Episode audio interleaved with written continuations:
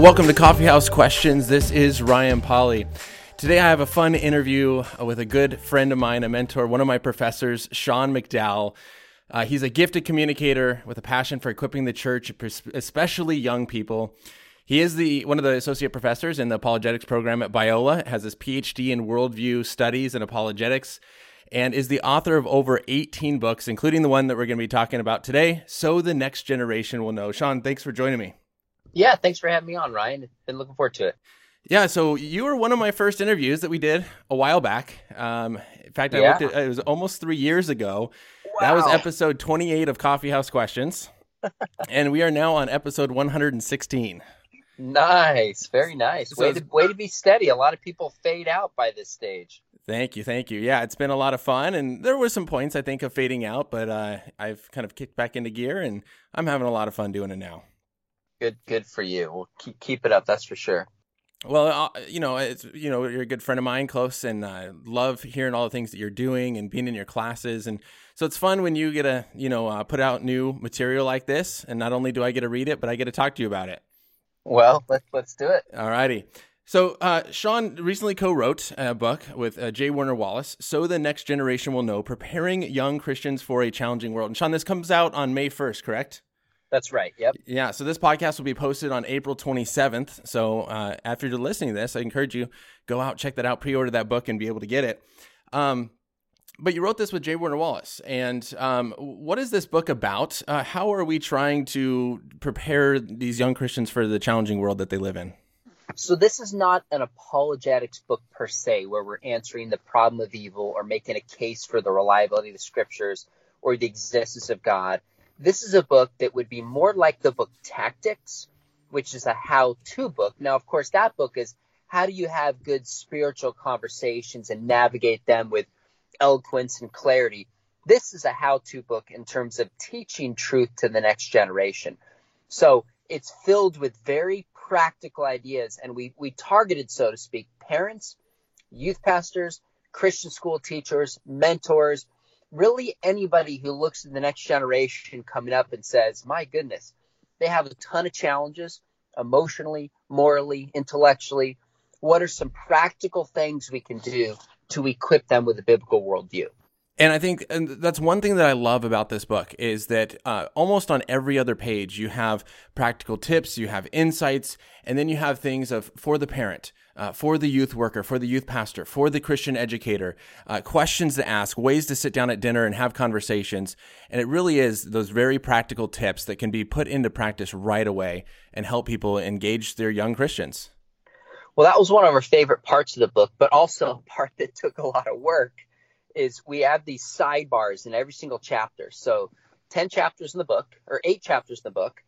And in each chapter, we have kind of a, a sidebar that says, for a parent, here's how you practically do this. For a youth pastor, for a Christian school teacher. And we spent a lot of time thinking through what are just kind of nuts and bolts ways people can put this into practice like tomorrow, so to speak. And then we have these other sidebars built throughout the chapter. So it looks interactive, almost like a web page, like there's the main content. But yeah. then there's these side little nuggets that we come up with that just say, here's a practical idea that worked for us.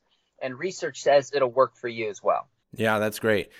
Now, Steve wrote in with a question and, and asked Are young Christians actually wanting to know this information and are just met with indifference by adults or by the church, or do they typically not care themselves? I think young people and older people want to know truth. We're made in the image of God. And so when Jesus says, Love God with your heart and with your soul and with your mind, there's something about the way we're constructed, regardless of our culture, that wants to know truth. But what's so hard with this generation is they have more distractions than any generation has ever had just one click away.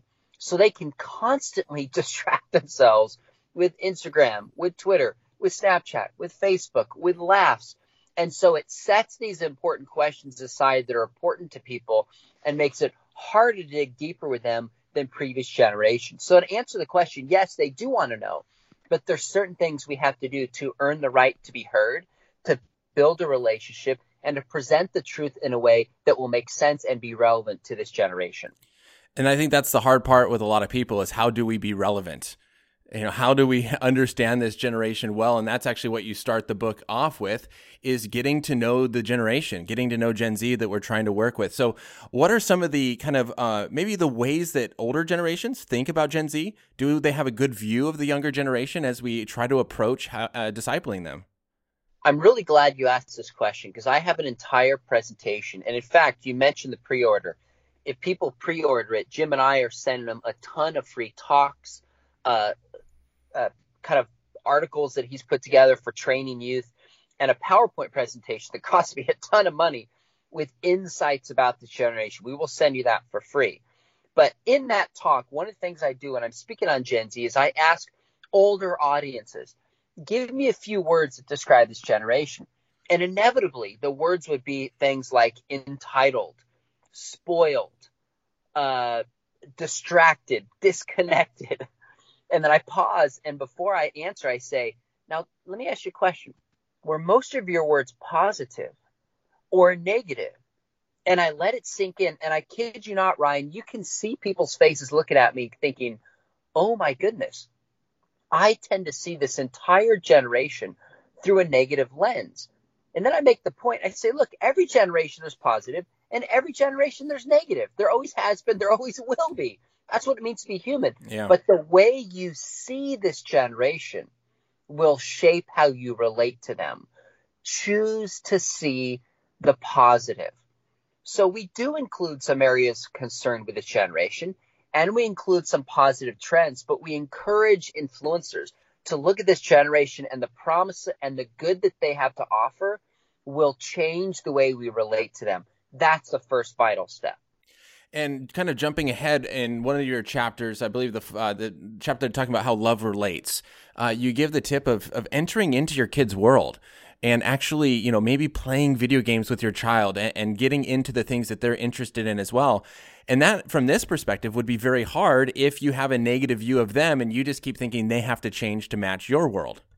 Well, that's right. If you just think, well, video games are a colossal waste of time and they're addicting kids you know, if this is the whole lens through which you see video games, now, of course, there are some concerns with video games that are legitimate, but oftentimes leaders fail to see the fun that young people have, the community that they have, the identity that they find within the video game world. If we don't understand it and approach it through that lens, then we're never going to be able to connect with this generation. So just listen to this generation. So tell me your favorite video game or, you know, why is what do you love about doing video games? Show me how to do it sometime. And some kids will resist that, but many will be open to it. Instead of that negative approach, just approach it with some humility, with some openness, step into their world, and you might be amazed how much you could build a relationship by doing that. And that's the key right there is building that relationship. And and you talk about at the beginning of it's not just about relationship, but it's also not just about truth, right? Truth is not enough. It has to be truth and relationship and dealing with those difficult issues together in this way. Why, why would you argue that these two aspects are so important rather than just one or the other? Can't we just Ryan, have fun I, with them? yeah, right, right, right. Ryan, I live in a couple different worlds. I work with a ton of youth ministers, and I went to the National Youth Workers Convention, et cetera, but I also work in an apologetics program. And my apologetics friends to say tend to say kids are leaving the faith because they don't have truth and we see it intellectually and cognitively, and that we just need to make a case for them. Many of my youth ministry friends tend to say kids are leaving the faith because we haven't built relationships with them. They need community. We need to love them. And I'm looking at both of these saying, actually, they're both true together. Yeah. We need both of them. In fact, it was in, our, er, in the book Sticky Faith that Kara Powell and Chap Clark said one of the most powerful ways for a young person to have a faith that lasts is to have a genuine experience of grace, which mm. is a relational experience with the Lord where it becomes real. And I would say, yes, they're right. You need an experience of grace in relationship with people, experiencing forgiveness. But that's not enough. They also need to know that Christianity is true and see that there's good reasons why it's true. So in this book, we're trying to balance between the two of those. So my apologist friends will be surprised at how much we emphasize relationships and hopefully we will help balance them out. My youth ministry friends will see how important this evidential apologetics approach is to equipping this generation through relationships. So, what are some of those things then that we have to understand if we're going to build a relationship uh, with this generation? You know, we, we hear Gen Z talked about a, long t- a lot, uh, and I think from the apologetics community, the people that are probably going to be listening to this podcast, they understand the truth aspect. So, when it comes to the relationship, uh, what are some characteristics and de- defining things about Gen Z that would be important for us to understand? Well, in one of the opening chapters, you mentioned that Love Understands. We have about a dozen insights about Gen Z. And Jim and I did a ton of research. I mean, I found every article, every study I could on Gen Z. And also through our own experience, parents, teachers, speakers said, here's about a dozen insights about this generation that stand out.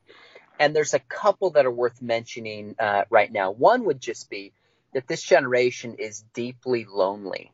Mm-hmm. We we have seen study after study show that our culture as a whole, and in particular Gen Z, are just lonely. And I think technology has a lot to do with this. And I'm not demonizing technology. We can only talk right now because of technology, but we don't think about how it shapes our brains, yeah. how it shapes our worldview, and how it shapes our relationships. And I think there's reasons why this first digital generation is is so connected through the digital world, but disconnected in flesh and blood. And hence we see a rise in loneliness and in hurt and anxiety and in depression.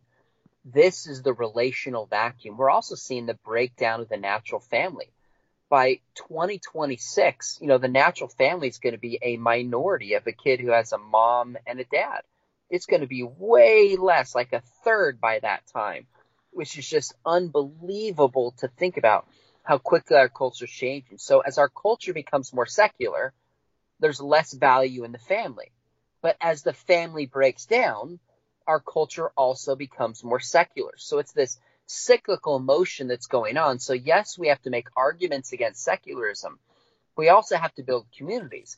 We have to build relationships and we have to reach the heart of this generation, which is to be known and to be called the beloved.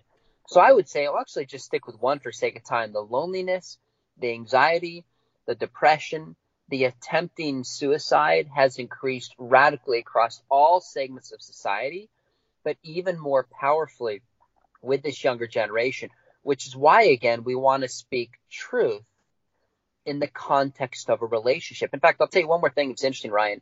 A lot of apologists talk about how moral relativism has increased within this generation. And I think some of this is cognitive and the bad arguments that are coming out in our culture. I think another piece of it is that we have communities that are breaking down. We have relationships that are breaking down. And that relational brokenness shapes the way we see the world and affects the way we even process truth. Wow so many deep issues uh, that are going on. Are students aware of this? Do do they report they they know that technology is doing this, or or is technology influencing them in ways that they don't even know, and they know there's issues, but they don't know it's coming from technology? It's not just about students, Ryan. It's all generations. I well, that's true. Clueless.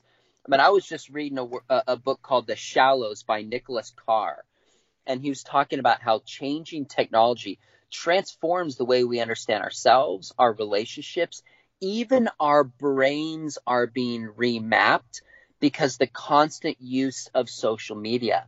And as I was reading through his book, I'm sitting there going, oh my goodness, I don't think most people have a clue, whether young or old, how deeply it affects our anxiety, how deeply it affects. It's no coincidence that we live in what's called a post truth culture as this technology has hit us in the way that it has in the present. So I think we are just beginning to possibly wake up to how deeply technology is affecting us. But I'm not sure people really have the will, even when they see it, they'll go, well, it doesn't matter. I still need likes. I don't want to be left behind. Social media is fun. I'd rather distract myself. It's easier than making the tough decisions that we need to make. Now, would you say that this is one of the greatest obstacles? Steve also texted in and said, What do you see as some of the greatest obstacles for preparing young uh, Christians for a challenging world? Would this be that great obstacle? I, I think, yes, I, I would say that. I would say probably the biggest challenge would be technology and how they see the world, but we have to break down how being a digital native shapes their worldview.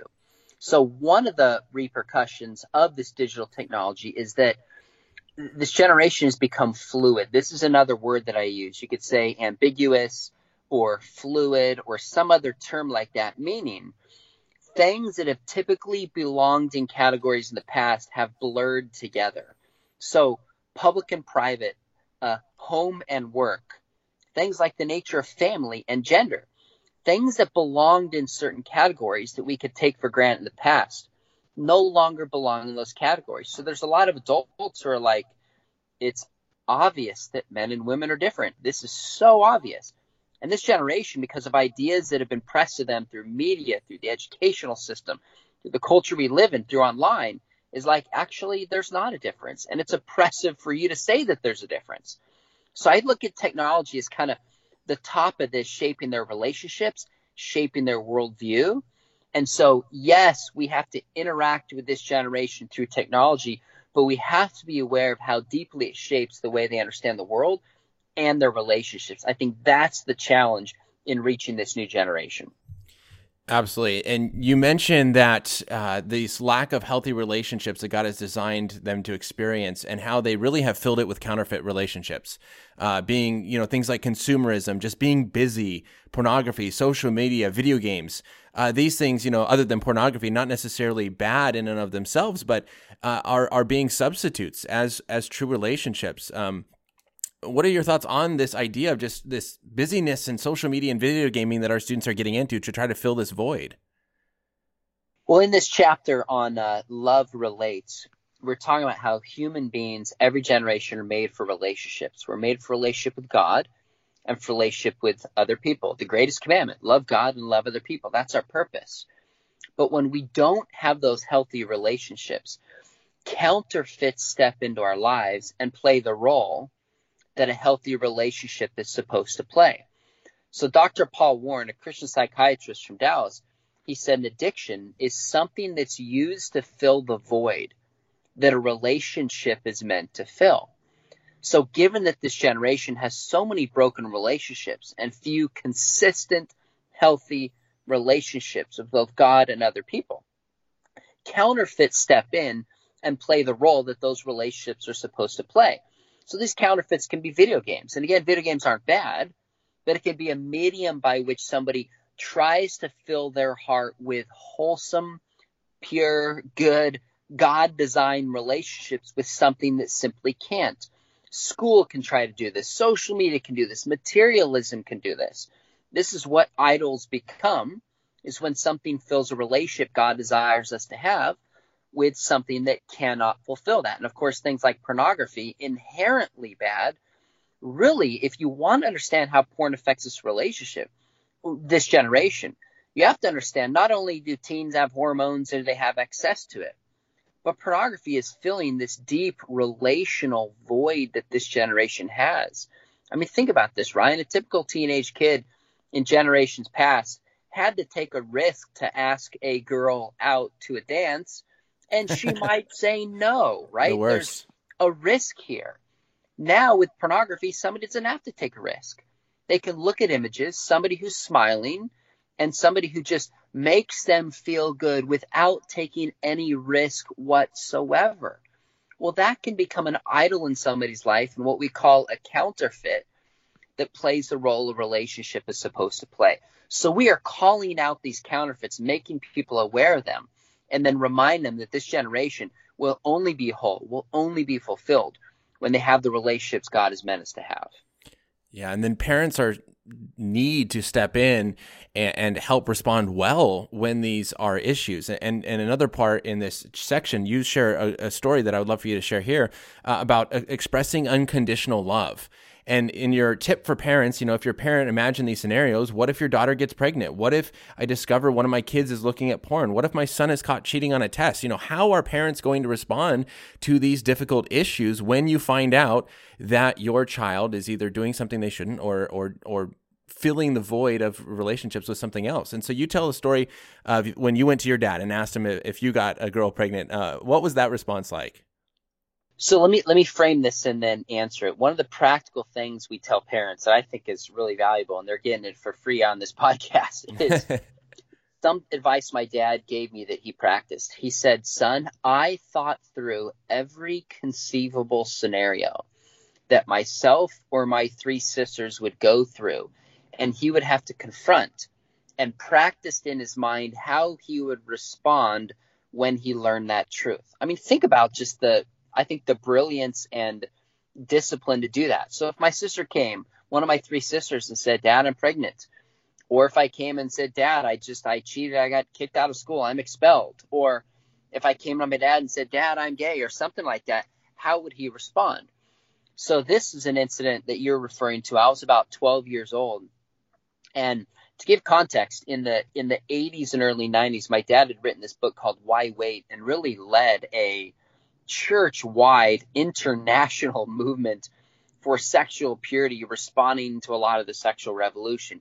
Videos, books, speeches, every everything. And I'm about 12 years old. My hormones are kicking in. And I'm thinking, man, if I got a girl pregnant, I could like blow it for my dad. And so I went to him someday and I just said, Dad, what would happen if I got a girl pregnant? And he had already practiced this in his mind. He kind of lean down and look me in the eyes and go, son, I don't care if the whole world called me a hypocrite. You and I would work this through together. And what he was showing was grace to me. Yes, I teach truth and God has designed for truth. What's all said and done, I love you and I will in relationship help work this through with you. And I just, I, I remember that. So that's the heart of the book is how do we teach truth? But with relationship and with grace and with kindness towards this generation. Well, I know you're short on time. I want to hit on two quick things. And man, there's just so much more in this book, so many more practical tips. I know you're giving some of them away for free right now, uh, but those listening know you have to go out and get this book, pre order it, and get all the resources that come along with it. But you, uh, the, the first kind of section ends where you're talking about the, the need to teach worldview. And one of the areas you bring up is, is this idea of compartmentalization that, that we separate the religious from the secular. We don't see how our worldview affects everything. And Jimmy, who is a youth pastor, wrote in uh, with a question kind of relating to this and said, How do we get students to prioritize their faith when they and even their parents seem to prioritize attendance of other events over church? It's more important to go to your sports event and, and to your AP chemistry you know, practice exam than it is to go to youth group. Well, that's that's a really hard question. That's the trick. I'm not going to pretend that I have that completely answered. I get asked that question by youth pastors all over the place because it's a question of priorities. And you can't force a young person to prioritize youth ministry if their parents and family simply don't. So the question I want to ask is this uh, a couple questions. Number one is Are you providing something of genuine lasting value that can be transformative in the life of this young person? That's a question you got to really ask. If it's just come, hear a little message, have fun, have pizza, well, kids can watch YouTube. What is it that you're offering distinctly that the parents will see this and go, wow, that's valuable. I see that's important. So, one of the last chapters in the book, uh, Jim and I talk about these trips that we do to Berkeley and Salt Lake City and how we move the model from just teaching this generation to training this generation. So I found with students that when we take these trips, and I know you're doing these as well, Ryan, and working yeah. with this Brett at Maven. Yeah. I found when we tell students, hey, we're going to get out there, we're going to talk to atheists, we're going to go knock on doors with Mormons. We are going to go enter into the game. There's some students who won't come and don't pay the price, but there's an awful lot of students who want to step up the plate want to do something interesting, and I want to focus on those few students. So I would just ask this youth pastor emailed in. I'm saying, I would say, what are you doing that uniquely offers value for this generation? They can't get anywhere else. And if you start to ask that unique question, then I think you'll see maybe not as many young people that came to youth group a generation ago. Times have changed. They have changed but the focus on quality as opposed to just quantity, you can see a lot of young people respond and have some life change. That I've seen it, and I know you've seen it too, Ryan. Absolutely. It's it's one of the most incredible trips. I'm scheduled for two, possibly three of those trips this summer. Great. One of them is an open enrollment Utah trip. So anyone listening, you can sign up for that. So you can email me at contact at coffeehousequestions.com and and and join on that trip. It's for high school students. But uh, I want to finish off our time, and you you you mentioned in your book uh, the worldview triangle and how helpful this is to understand the importance of worldviews in a person's life. What is what is a worldview triangle? How does that work? Well, we're trying to phrase a, a triangle at the top. We have behavior because, frankly, when it comes to youth groups, and this is back to the last question, what a lot of parents care about is you're going to help my kids just not get in trouble and be good moral kids. Sadly, that's why a lot of parents send their kids solely to youth group. But we put at the top, imagine a triangle, we put behavior. Below that is our values. What we value in life shapes our behavior. So it, how a kid spends their money behavior is shaped by what they value, what's important to them. And then underneath that is the worldview, which is our philosophy of life, our perspective of reality shapes what we value and in turn shapes how we live. This is why Barna's research has shown that people who see the world as Jesus does are more likely to live as Jesus does. But we don't leave it there. At the very bottom, we put relationships because relation because worldviews are learned and experienced through relationship. So it's not just community. I mean, the Church of Jesus Christ of Latter day Saints can have community. Yep. It's not just truth. Jesus came as incarnation of God in human flesh and built a church, built a community. So kids' behavior is shaped by their values, shaped by their worldview. And worldviews are best learned through relationships. So if we care about this generation, and this is why Jim and I wrote so the next generation will know, we have to make a priority. Step into the world of this generation and build relationships with them, but then use some practical strategies to help them see the world Christianly. That's the formula that I think every generation will respond to. And I also know it's true for this Gen Z as well. Yes, that is so good. So true for this generation. Sean, thank you so much for taking this time, joining me on the last day of your spring break uh, to discuss your new book. Thanks for having me on, Ryan. Keep up the good work, buddy. And uh, what your website where people can go get more information, videos, and work that you're doing? SeanMcDowell.org, and that's where they can find a link. If they just go to SeanMcDowell.org and scroll down, they'll see a link to the book where we'll send them all the free stuff that we talked about as well. Perfect. Check out that link. Go to that website. Get the book. Thank you so much, Sean. You bet. And thank you all so much for listening to the episode this week. I really do appreciate it. There are some awesome, great resources if you pre order the book before May 1st. So go to SeanMcDowell.org and check that out. Also, next week is going to be part two of this conversation, looking at the second half of the book with J. Warner Wallace. Now, that has already been recorded, but you do have a chance to interact with him, and that I'm planning a follow up interview. And if you are just joining this podcast for the first time, uh, I, last week was a conversation we started with John Mary Marriott in his book, A Recipe for Disaster. So, this is a little series that we're doing on how we can train up and prepare the next generation. So I'd encourage you to go to uh, facebook.com slash coffeehouse questions. You can see the live stream videos there, as well as uh, sending questions for future interviews. Uh, you can follow me at, at Ryan Pauly 3 on Instagram or on Twitter. And again, uh, vote on polls and ask questions for speakers coming up and see all the things that I'm doing with Coffeehouse Questions. You can also text in your questions at 714-989-6927 or email them in at contact at coffeehousequestions.com. This summer is going to be a busy summer. Uh, as uh, Sean mentioned, I'm going on two Maven trips, or I mentioned, but Sean talked about the trips. Two Maven trips this summer. Uh, one of them is an open enrollment trip where anyone can sign up uh, that is in high school going into high school or recently graduated. So you can email in as well and, and, to get more information on that trip. So if you have enjoyed the show today, I just want to encourage you to share this with a friend. Go to your podcast listening app and like it there. Help more people experience what you have enjoyed and subscribe if you're not subscribing to the show already. Thank you so much for listening. Sip coffee, think deeply. This is Coffeehouse Questions with Ryan Pauly.